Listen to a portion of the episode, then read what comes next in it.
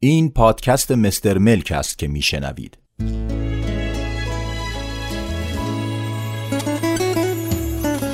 تفاوت ویلای رومی با ویلای مدرن چیست؟ سبک معماری می تواند نشانه ای از سلیقه هر فرد باشد و در جلوه ساختمان تأثیر فراوانی بگذارد. به همین خاطر برای اینکه بتوانید تفاوت بین دو سبک معماری پرطرفدار یعنی رومی و مدرن را بدانید در این مطلب به بررسی آن می‌پردازیم. طراحی ویلای مدرن طراحی ویلا نمای ویلاهای مدرن بر اساس اصول طراحی و قوانین معماری کشیده می شود و نسبت به دیگر نماها ساده و تزئینات آن کمتر است. همچنین اشکال مورد کاربرد در ویلای مدرن بیشتر مکعب و گوشهدار همراه با پنجره های بزرگ است.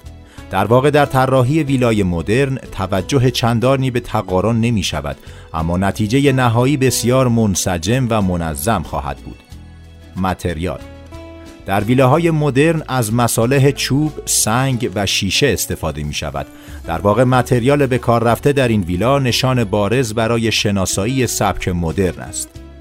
مزایا به دلیل استفاده از چوب، سنگ و شیشه، ویلا از نظر کیفیت مرغوب و مقاومت بالایی دارد.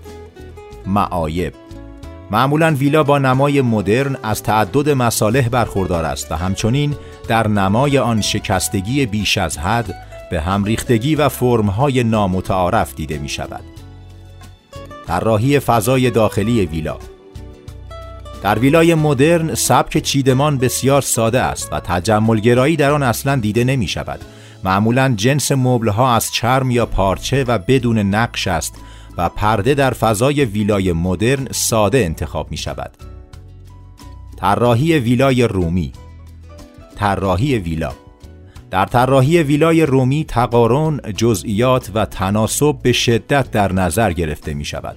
اشکال مورد استفاده در طراحی ویلای رومی منحنی و استفاده از ستون یکی از نشانه های بارز ویلای رومی است. متریال بیشترین متریال مورد استفاده در ویلای رومی سنگ های لوکس و گران قیمت است که برجستگی های آن در نما به خوبی مشخص باشد. مزایا به دلیل بلند بودن سقف و پنجره های بزرگ نورپردازی در ویلای رومی بسیار باشکوه و همچنین محیط دلباز است.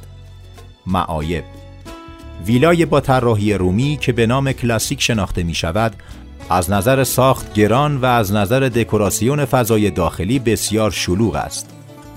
طراحی فضای داخلی ویلا دکوراسیون و طراحی داخلی فضای ویلای رومی بر اساس تجمل گرایی چیده می شود. در فضای داخلی این ویلا گلوگیا حضوری کمرنگ داشته و وسایل لوکس و آنتیک در آن زیاد دیده می شود. مبلهای ویلای رومی بیشتر چوبی و پارچه های گلدار و شلوغ با پرده های همرنگ است. از همراهی شما سپاس گذاریم مستر ملک تجربه نوین از خرید ملک